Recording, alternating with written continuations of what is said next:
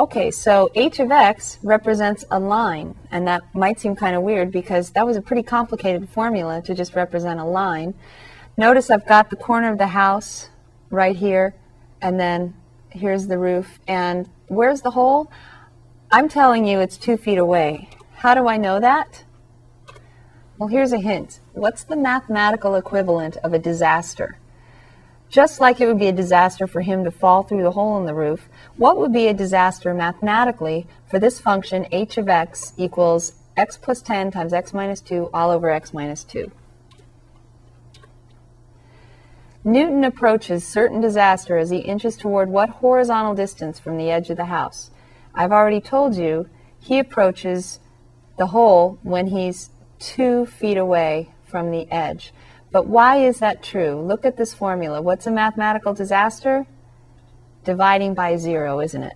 So if you were to divide by zero in that formula, that would be disastrous mathematically, wouldn't it? So this formula has a problem if you divide by zero, just like Newton has a problem if he falls through the hole two feet from the edge of the house. So let's go back to our graphing calculator because I want to show you on your calculators you can actually see the hole. And then the question is going to be how close can he get or how low down on the roof can he get before he falls through to the ground. But let's sure, first just verify that that hole is there. Okay, so here's our graph of h of x, and I told you that there is a hole there at x equals 2. So what can we do to see what's going on here at this point. And I also asked you, how low could he get before falling through?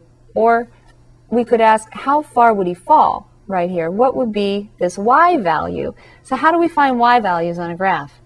We go to math, value, number one, enter, and then evaluate x equals what? Well, don't you want to test and make sure that, that there really is a hole there at x equals 2? So if you plug in 2 and hit enter, Notice it says x coordinate 2, y coordinate blank.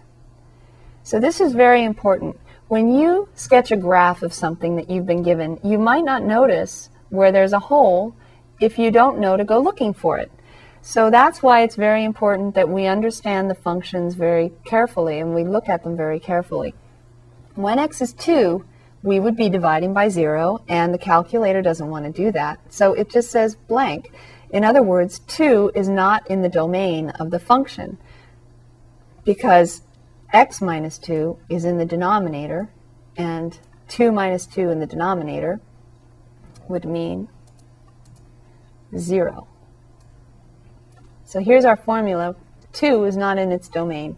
And, but it's not a vertical asymptote, is it? You may remember from chapter 1, a lot of students think whatever makes zero in the denominator is a vertical asymptote of a rational function, a ratio of two functions, two polynomials to be more specific. Two polynomials, one over the other, is a rational function. And a lot of students would say that there's a vertical asymptote at x equals 2.